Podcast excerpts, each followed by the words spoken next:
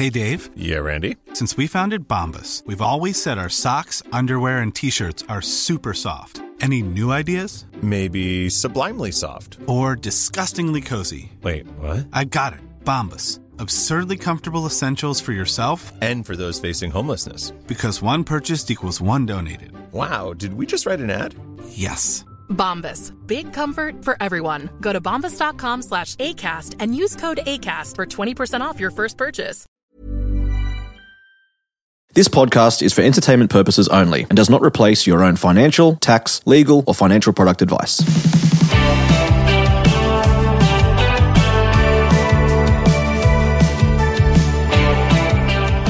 Hello, Australia. Welcome to My Millennial Money. My name's Glen James. Thank you so much for listening today.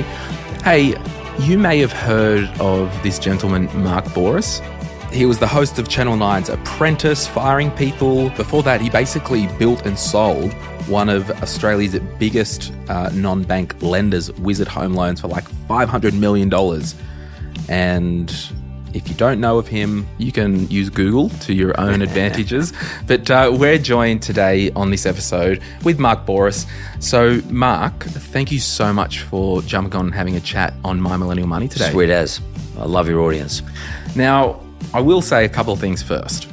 As you're listening to this, number one, go over to Mark's podcast, The Mentor with Mark Bouris. There's another one called Straight talk. Straight Talk. I always get confused.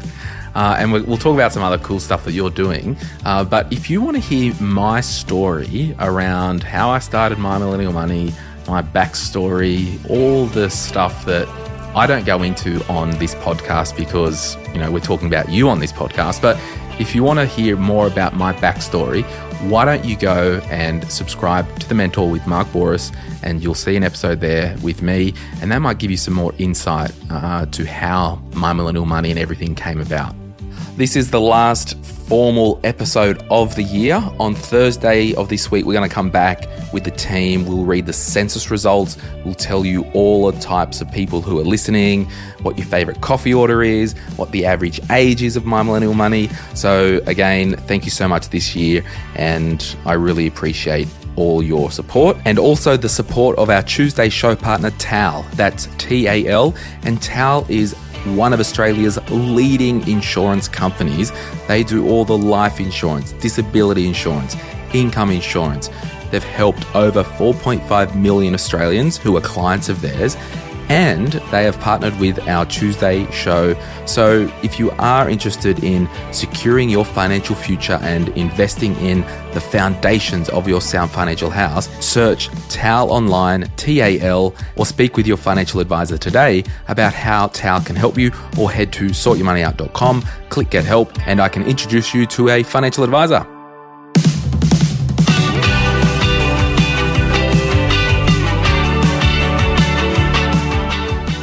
Mark, over your career, and I'm not going to bore people uh, with respect to your history because I don't want to take up the airtime. That's what Google's for. Yeah. Um, you've seen a lot of businesses, a lot of governments, a lot of individuals, big, small, everything.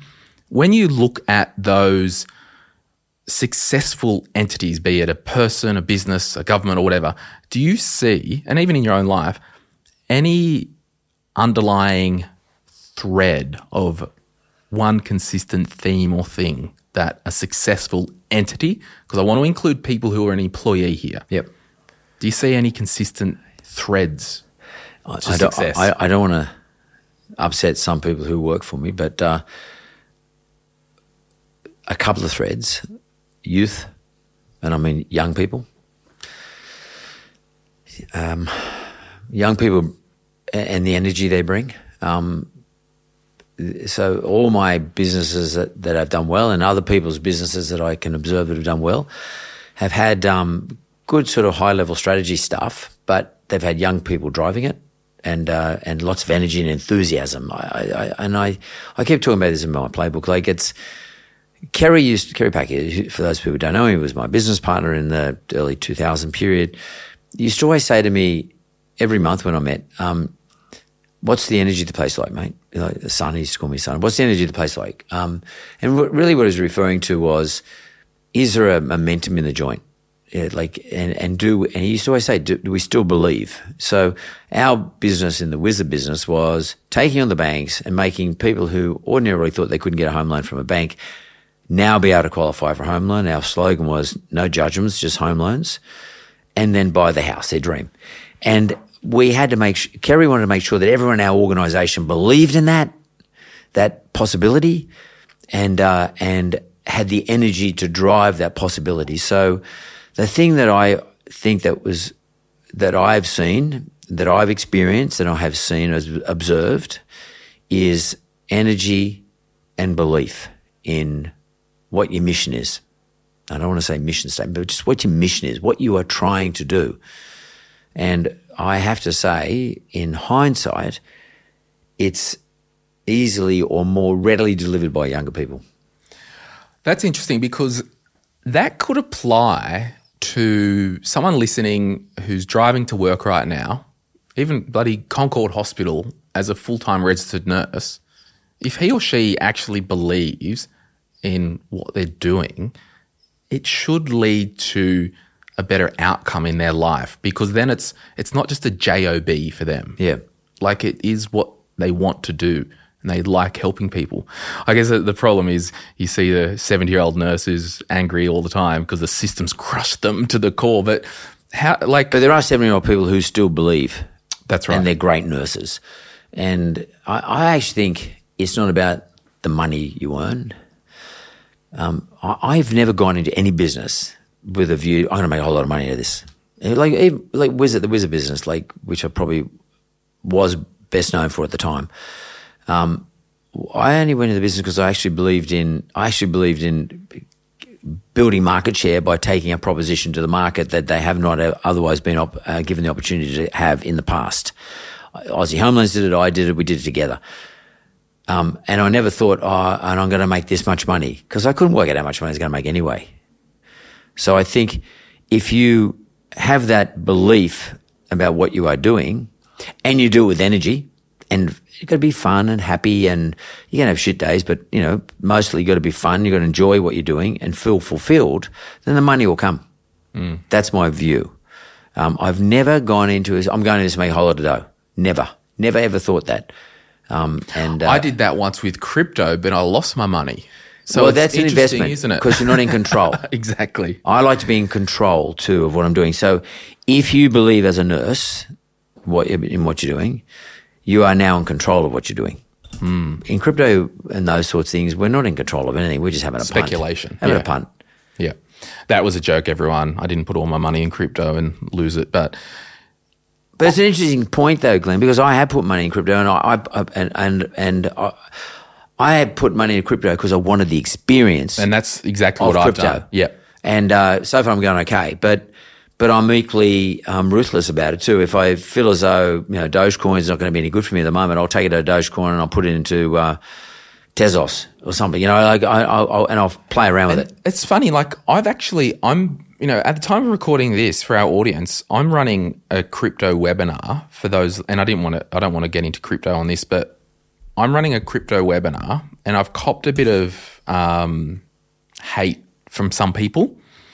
Well, why are you getting into that? Why are you getting into that? I've got the view, I, as a responsible leader, facilitator of this community, I would rather teach you about it than you learn from someone online and you're going to lose all your money. Yeah. Like, I'd rather just teach you about it. You can do what you want. Uh, I'm just not going to let other people influence, and it's a money thing. I'm a personal finance money guy. You know, I should be allowed to teach my community in a safe way about this stuff. So That's probably what they expect anyway. that's right. And I, guess you, you know the the the five percent of the noisy ones. So yeah. Yeah, I mean, sometimes you've got to just dodge those bullets. Yeah. Bang. Yes. So okay, risks. And for those that you know haven't been bothered to Google, Wizard Home Loans, you know, in Aussie that era, they were the first mortgage brokers, you know, that hit the scene in Australia to really push it First the big retail Yeah. brands. Yeah. There To- were mortgage brokers, but yeah, sorry, but, we to branded it hard. brand to um to really take on the banks, and you know, I it's public knowledge that that business was sold to GE for about five hundred. Yeah, 400 million. Yeah. You got out of that at the right time. Anyway, we'll move on. Well, John, but John sold his Aussie much later for a much bigger price. Did the tax bill hurt you? Yes, Yeah. extraordinarily. It, it was a big, it's a big bill. Yeah.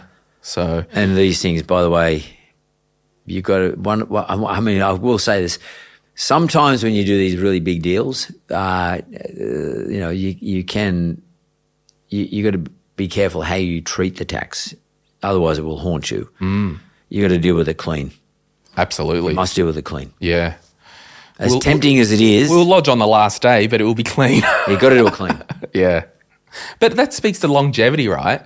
You you know, I'd rather earn less money Net. slowly, Yeah. net, and have longevity Yeah, yeah. than do a smash and grab Yeah. and end up bloody on the front page of or have to leave the country or something. Yeah. So, so on risks, what would you say the biggest risk that you've ever taken is? And it doesn't have to be business. Could be getting a partner or Yeah, uh, well, it is in business though. Um, probably my biggest risk um, that I've ever, maybe one of the biggest risks I've ever taken anyway, was in fact raising the money that Kerry put into the business, which was twenty five million dollars in two thousand nineteen. Uh, it was in nineteen ninety nine.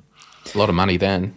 But it's a risk because um, I I immediately put a whole lot of stuff on, and all of a sudden I started burning that money, and you know, the, not understanding the timing when you spend money to earn money. I mean, do you wait till you earn the money to spend the money, or do you spend the money whilst you're earning the money, or do you backfill and spend the money, employees, rent, blah blah blah, after you've already got the earning the money. In other words, you run, which means you run a risk then of not delivering to your customer because you don't have the people there to fill it to, to do to do the delivery, or you overspend and something goes wrong. So in my case, I was overspending, and all, then the the 2000 the uh, Y2K period started to emerge. Then we had a, um, a mortgage recession in um, when they introduced introduced the GST on the first of July 2000. The market died in the butt and um, and all of a sudden my cost structure um, was too heavy relative to my revenues. And the problem was I had twenty five million dollars in the bank. I Kerry expected me to spend it to spend it. He just didn't me the money and said just leave it there. The money was given to me, not to me, but to the business to spend.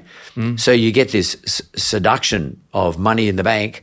Shit, I'll go and spend it. I'll go and employ CEO, I'll go and employ CFO, I'll go and employ but the whole C suite, um, introduce these systems, that systems, you know, advertise, promote. And then all of a sudden you're down to 12, 12 million. And then, you know, the big man calls in and wants to know what's going on. So that was my biggest risk was doing a deal with someone like Kerry Packer, who had far deeper pockets than I did at the time. Um, what I didn't realize is that he was always willing to let me spend the money, and then he knew it was good business. But he was always, and then he, he knows that he knew that I might need some more money. In which case, there's only one outcome for me, and that is I get diluted. And once I get diluted below fifty percent, then I'm in trouble. So that was my biggest risk: doing a deal with someone far bigger than me and having money sitting in the bank, which I felt like I needed to spend. What percentage of him putting the money into that business was oh, I'm I'm into startups. I'll flick 25 million and hopefully I can double it over the next couple of years to the percentage of no, I actually think the banks need some real good wholesale challenges to their business model. Kerry, Kerry was big on disruption. Yeah. So, you know, like he likes sticking it up the incumbents. Like World Series cricket is a good example. Um, he wanted to stick it up the, um, you know, all the cricket boards who just controlled test cricket and uh, didn't want to have anything else. So Kerry, and Kerry read markets. So he read markets to say that people want to see a different form of cricket, um, day, night matches, you know, like, uh, he, he wanted to see limited overs because he knew what consumers wanted. He was very switched on to what a consumer wanted. Like Kerry would walk around the, the cricket oval and start talking to his cameraman and say, what are, what's everybody saying? What do they want? So I'd say a big percentage of what Kerry was doing in relation to investing in my business, Wizard, was to assist me to kick it up the banks. But equally, um, he was looking for. He did tell me when I invested. He invested in my business in 1999, August 1999. He said, in five years' time, I want this this business to be a ten bagger. You know, so you want to be worth 10 times as much. And I thought, well, there's no way it's going to be worth 10 times as much. Well, it was because he put $25 million in in 1999 and it was worth 500 million in 2004. Um, so his prediction, we, we out, we outgunned his prediction, but he was big on that. Turn my $25 million into 125 million. That's all Kerry was interested in. Yeah, that's mm. in, in that regard. By the way, I'll enjoy the disruption along the way. And I'll support you. And I, he was an unbelievable supporter, um, like, and incredible pay forward stuff to me, um, and a great, um, let's call it mentor. Mm. I was going to ask you who has been or is the biggest influence in your life, living or deceased, past or present? Like, oh, my parents have yeah. to be my mother and father. Um, my and they're not you know, they're not Kerry Packer or anything like that. They're just hard, humble, hardworking people. And I think that's probably one of the first things you've got to do in order to be successful. You've got to work hard and you've got to be humble about it. Um, and my dad's still alive, and he, you know he continues as I get older, continues to inspire me. Um, but probably in a business sense, um, definitely Kerry Packer, definitely Kerry Packer. Um, there was a guy called Dave Nissen who was the CEO of General Electric Capital, GE Capital, which was the biggest financial services business in the world, which he set up for General Electric, which made it was the big, most profitable arm of General Electric. You know, and General Electric used to make twenty billion after tax a year in those days, and he was the, his division, which he set up, which he was the CEO of, Dave, um, and I, Dave Nissen was a big inspiration for me because he um, backed me and James Packer to invest alongside General Electric to build a business in India and another one in Brazil and one in Russia. So we built these businesses in those places with the backing of him. And he had that whole Jack Welch um, GE experience, um, you know, Six Sigma black belts and all these really fancy, deep, intellectual, um, uh, analytical base to way that to the way organisations, global organisations, do business. So he was a big influence in, uh, on me. Um, Dave Nissen, Kerry Packer, and probably, I mean, I, I, I was great friends with a guy called Rene Rivkin, um, who unfortunately took his own life. But Rene was a big inspiration to me as a, a big investor, financial planning investor, big investor, and and move markets. Um, I, I, thought he was a big inspiration to me too. But I've been lucky. I worked in a law firm for many years. We had some of the biggest names. Alan Bond was a client of ours. John Spalvin was a client of ours.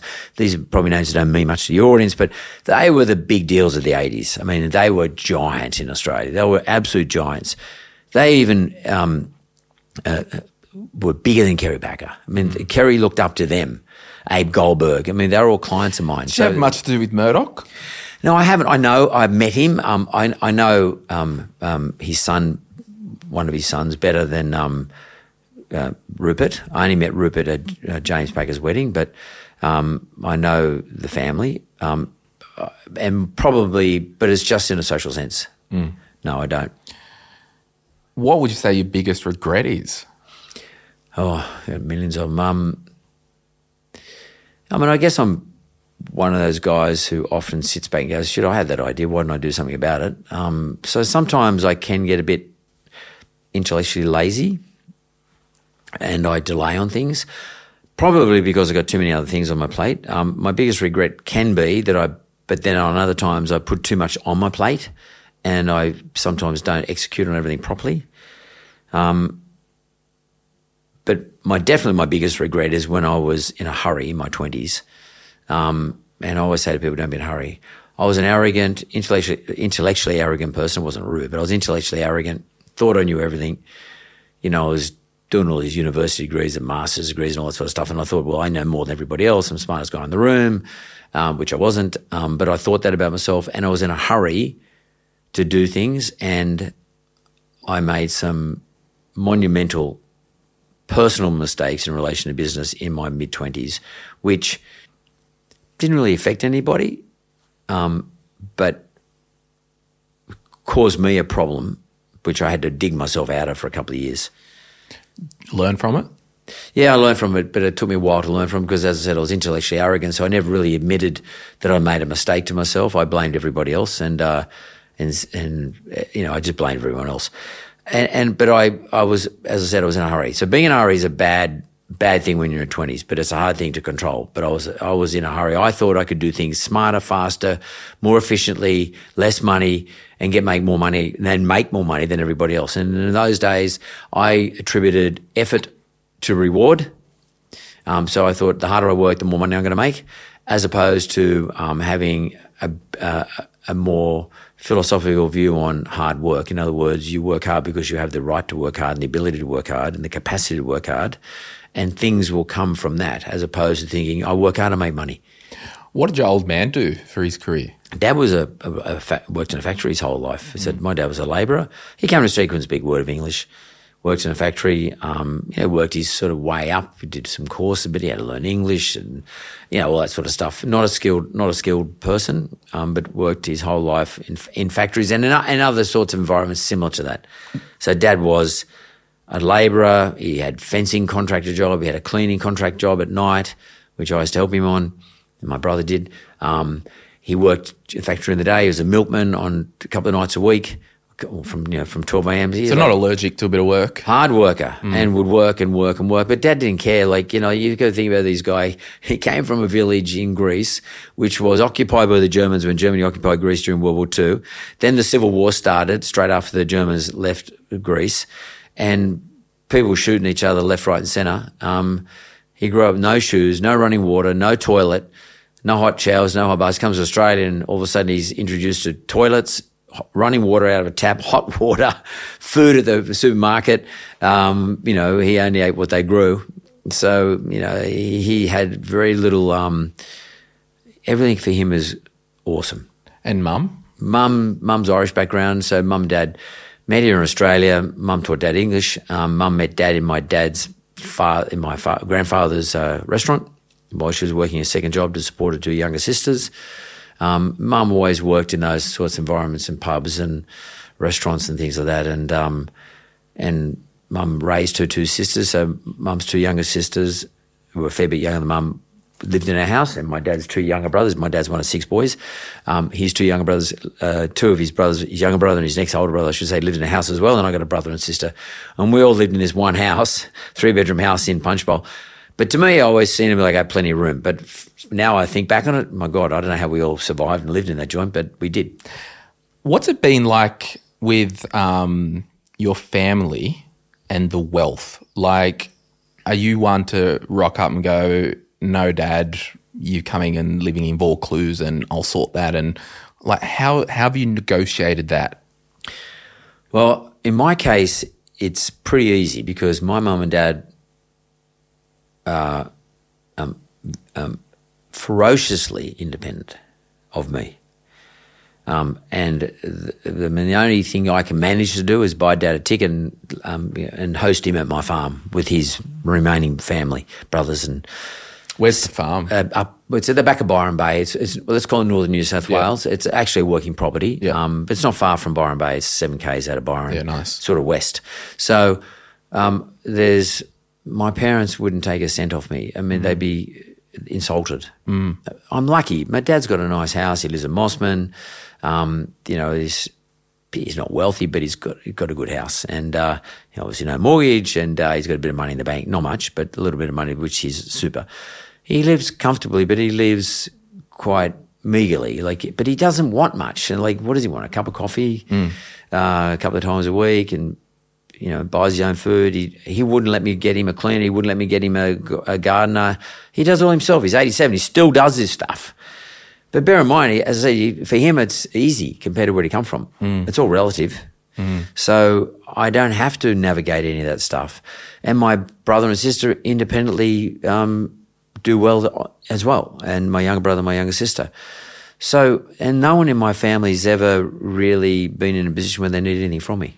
Yeah, so, And you just mark to them anyway. yeah, I'm just Mark. But I, by the way, I am just Mark. Yeah. it's it's that's my son. There's my other son. There's my daughter. Yeah. that's how Dad thinks of us. We're all the same. Um, there's, and I don't play any games. Like I don't turn up in a high car and I don't have a, a bloke drive me around. I just drive a four wheel drive and I got a Hilux, and that's what I drive a lot of the times. And I rock up Dad's house in a Hilux and uh, and uh, we'll go for a walk for a cup of coffee. So you're not a car guy? I've had those cars. You know, I, I still own an Aston Martin, which I bought in 2004, which I've hardly ever driven because it's too small and it's hard work to drive. Um, That's but my I- dream car. If you ever need to sell it, you well, it's only got 7,000 kilometres on it, but look, I went through a phase, that phase. Um, now I don't have that phase. Um, I would rather, uh, be honest, I like driving my Hilux because it's bounces around the joint. I don't have to run into curbs. I don't have to worry about ripping the guts out of the bottom of it. Um, I can park it anywhere. Sometimes I can leave it unlocked. you can see behind you without having to. And it's a cool car. I think it's cool. I, I like it. Yeah. I, I really like it anyway. But uh, yeah, I, I- have been through the phase, Glen. I went through the phase maybe 20 odd years ago um, for a couple of years. Um, but I, it didn't last very long. Yeah, I'm kind of like the Aston Martin is my. I call it my realistic dream car. Yeah. and I just like, well, it'd be fun to get one, and I, you know, a lot of people like I could probably get one tomorrow if I wanted one. Like, Yeah. but I'm just like, oh, let's just, What's the point, Nelly? Um, yeah, and I don't know, because like, you probably won't enjoy driving because they're, they're, they're, they're great cars, don't get me wrong, but especially the new models. But it's not something you drive around. You can, you're never going to hit speed. You, you can't drive around. See, everyone looks at you. Um, if you want to sort of be a little bit anonymous um, outside of what you do on your own screen, which is something I try to do. Actually, um, I'll tell you a funny story. Um, and for those who will hear the episode about me and how I started my business, you know, on the Central Coast, um, and kind of that working class tall poppy crap, right? I have never had a BMW or a Mercedes because I, you know, oh, the rich wanker, like that Yeah, type of vibe, yeah, yeah. like it's just working class. And I'm like, oh, but I do want a nice car.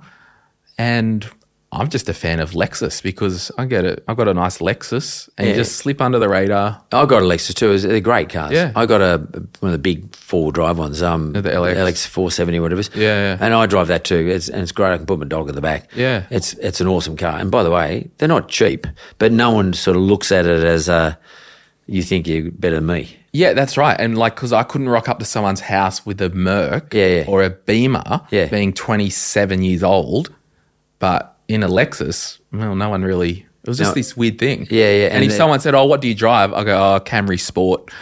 Yeah, yeah, yeah, yeah. well, it shouldn't have that. We shouldn't have that thing going on in our head, but it's also important to be conscious of, you know, who- who your community is. Hmm. You don't you don't want people to feel uncomfortable around you. You can sort of say, "Oh, fuck you, who cares?" Hmm. But like, I don't really think that's right. I hmm. mean, you can do that. To, you can you can have that attitude to people who are horrible, not not nice to you. And But I- generally yeah. speaking, you shouldn't have that. and this is the whole like I, I've stopped pretty much talking about my own money situation on the podcast because it just it doesn't serve anyone any like it doesn't actually not matter. relevant. And um, you know, one of the top Google searches is you know Glen James net worth, and it's I'll tell you what my net worth is. Do you want to know? Hmm. Yeah, none of your business. Like. I, I don't. I've got a private company, yeah. and it doesn't actually matter. Yeah, yeah. So I don't know. Have you found navigating this culture? You know, in America, we celebrate the Mark Bouris. Yeah, yeah. You're an innovator. You're doing well. You're allowed. In Australia, you arrogant asshole. How dare you help? Well, the do well? BRW top whatever used to, and I used to be in it all for many years. And my mate, who I won't mention his name, who was the editor there at the time, I said, "Mate, what have I got to do to get out of it? Yeah. I don't want to be on there." And uh, because they don't really know how much worth anyway, they're just making shit up. And because I remember they used to talk to, but I did know I got out of it. But I remember people I knew of people that he told me about and others told me about who would ring them up and say, "My net worth's much more than that. Bump me up." And I think, my God, I don't, want, I don't really want anyone to know what I'm worth. Well, it's not, I don't, it's- no, I'm not trying to hide it. This is not relevant. I don't want, I, I don't want to be um, uh, uh, known for that. Yeah. I don't want. I would rather be known for I got a good show. Um, people enjoy my show. Um, I help people. Um, I like my footy. I like the like my boxing. Um, I, I recognise where I come from. You know, I know what my heritage is. That's what I want to be known for, and not not how much money I got in the bank. It means nothing. Yeah. And by the way, you can have the money in the bank today, and you might not have it in one year's time. Who knows? You might have property, the property market might collapse. You might have shares, share market might collapse. Who knows? It's it's only your wealth is only ever can only ever be monitored on any, any one particular time, and it could change the next day. Wealth dynamic. Mm. And that's why I'm just so pro setting your life up today on your terms, not working hard at a job you hate for five, ten years, and then I'll do this and then I'll do that. No, Yeah. let's start living today. Do it now. Yeah. Like, forget the excuses. We, we can get through that. I just want to encourage you to have movement. Get the train to leave the station. Decide that I'm not going to be doing this in a year's time. Decide that first, then work backwards and let's get you moving along if you want. Yeah, that's what I mean. That whole Nike saying "just do it" mm. Has got a lot more legs to it than you think.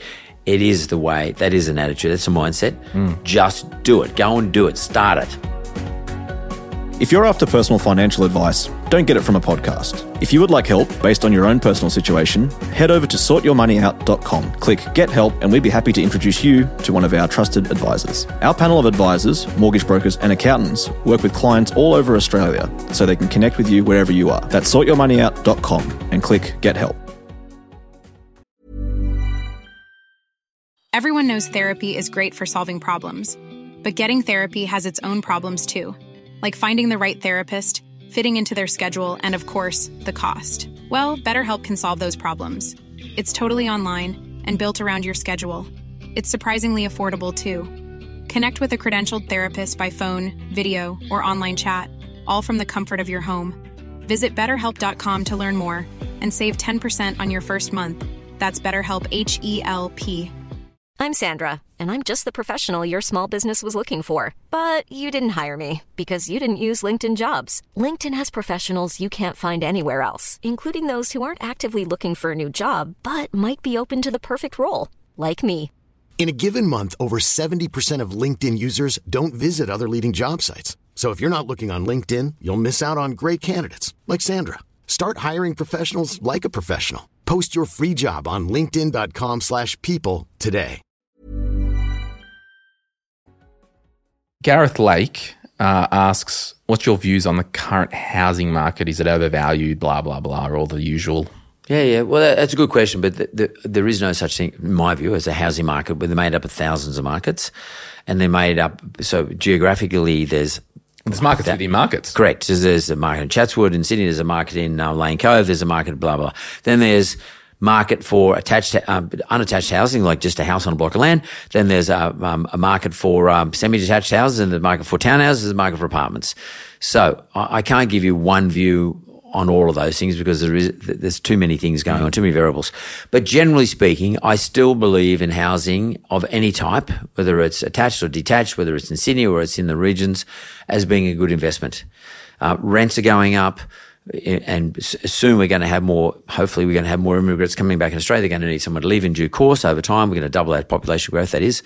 Um, and uh, housing's still affordable. So in, I'm talking about in terms of borrowing money. So I think the housing market will remain strong. It doesn't mean we won't have a dip soon, but you don't buy into housing to trade. You're buying housing for a five or 10 year, five or 10 year view. And then if you want to trade, you make a decision down the track, but don't make that decision now. And don't buy property because interest rates are low, because that's generally speaking when the prices are higher. And don't buy uh, property now because um, interest rates are high and house prices are low and haven't gone up for a while. That's not a time to buy. You buy property because you get a loan approved because you can afford it.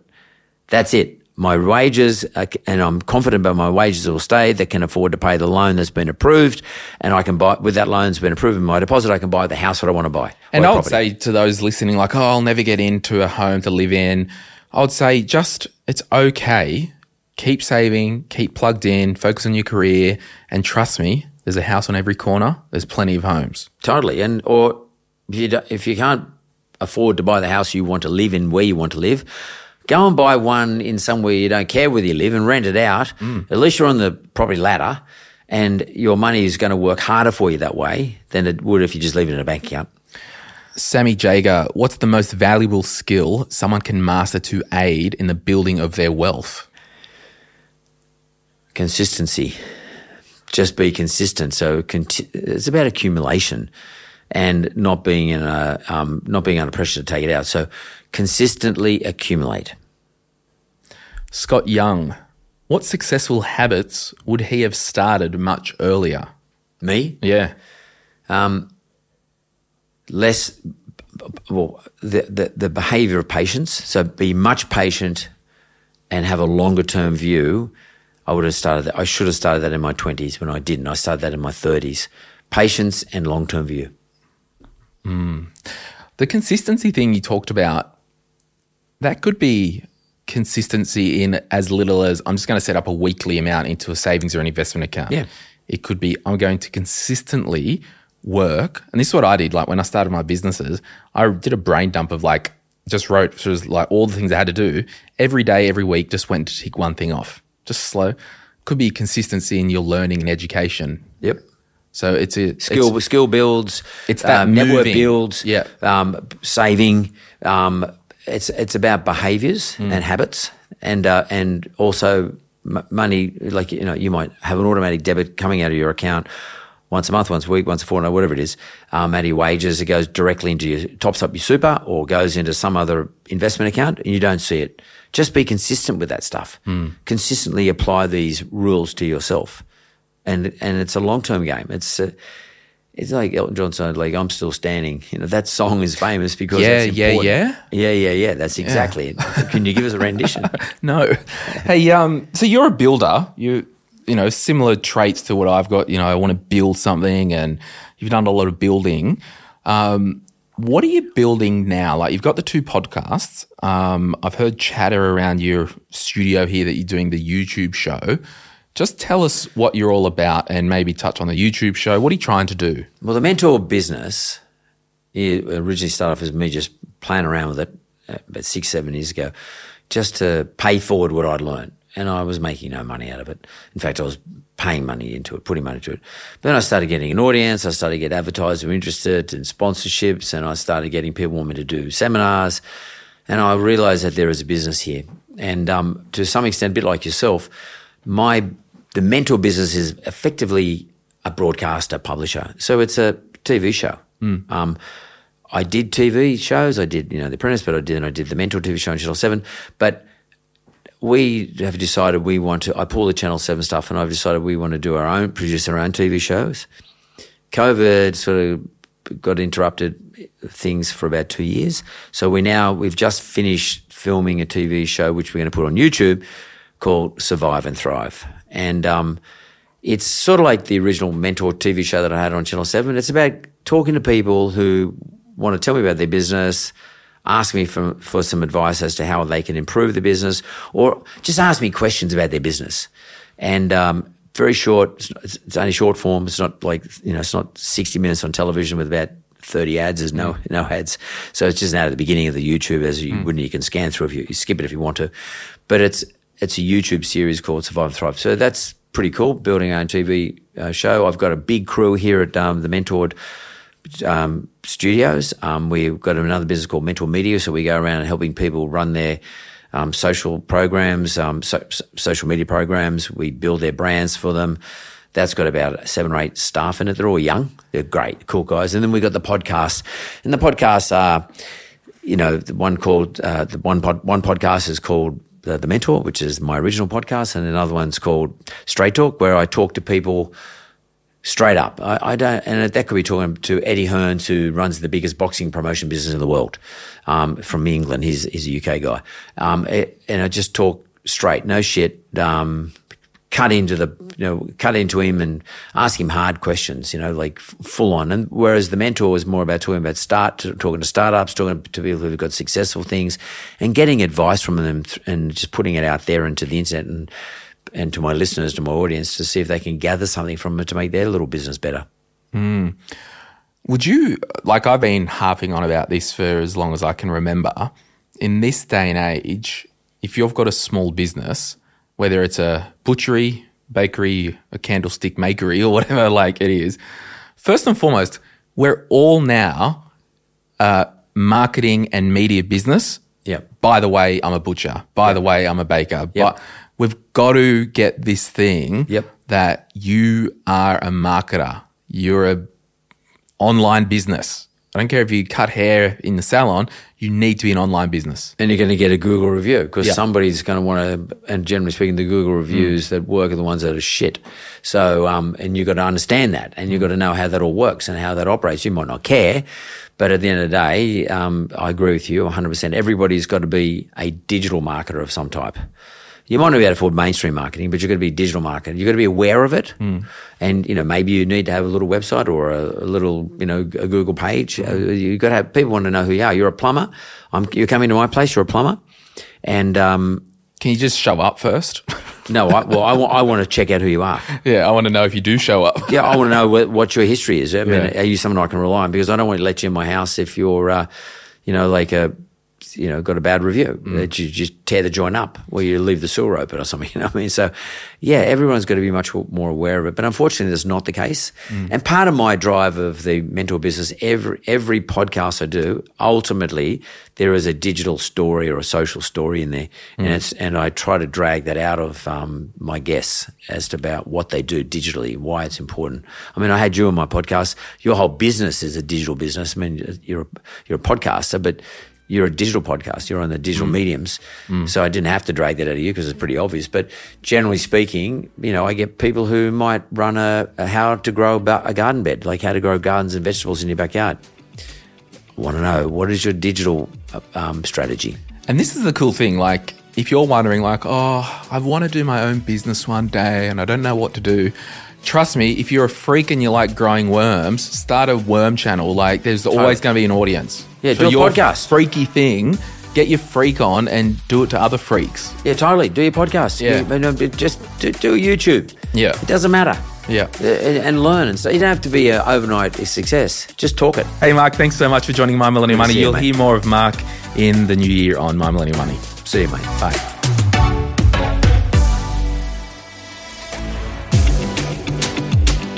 We acknowledge the Darkinjung people, traditional custodians of the land on which our studio sits, and pay respect to their elders, past and present. We extend that respect to Aboriginal and Torres Strait Islander peoples who may listen to our podcast. My Millennial Money supports A21, a charity focused on abolishing slavery and human trafficking all over the world. Check out a21.org.au for more info. If you would like some other giving options, or if you're unsure about which charity you can support, head to thelifeyoucansave.org.au.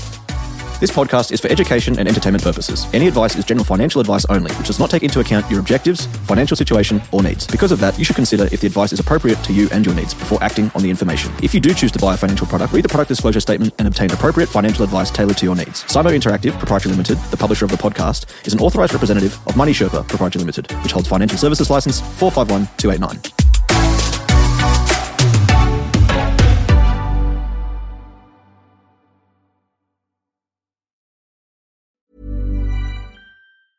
Planning for your next trip?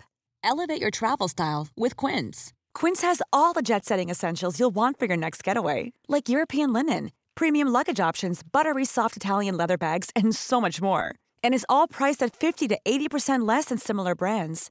Plus, Quince only works with factories that use safe and ethical manufacturing practices.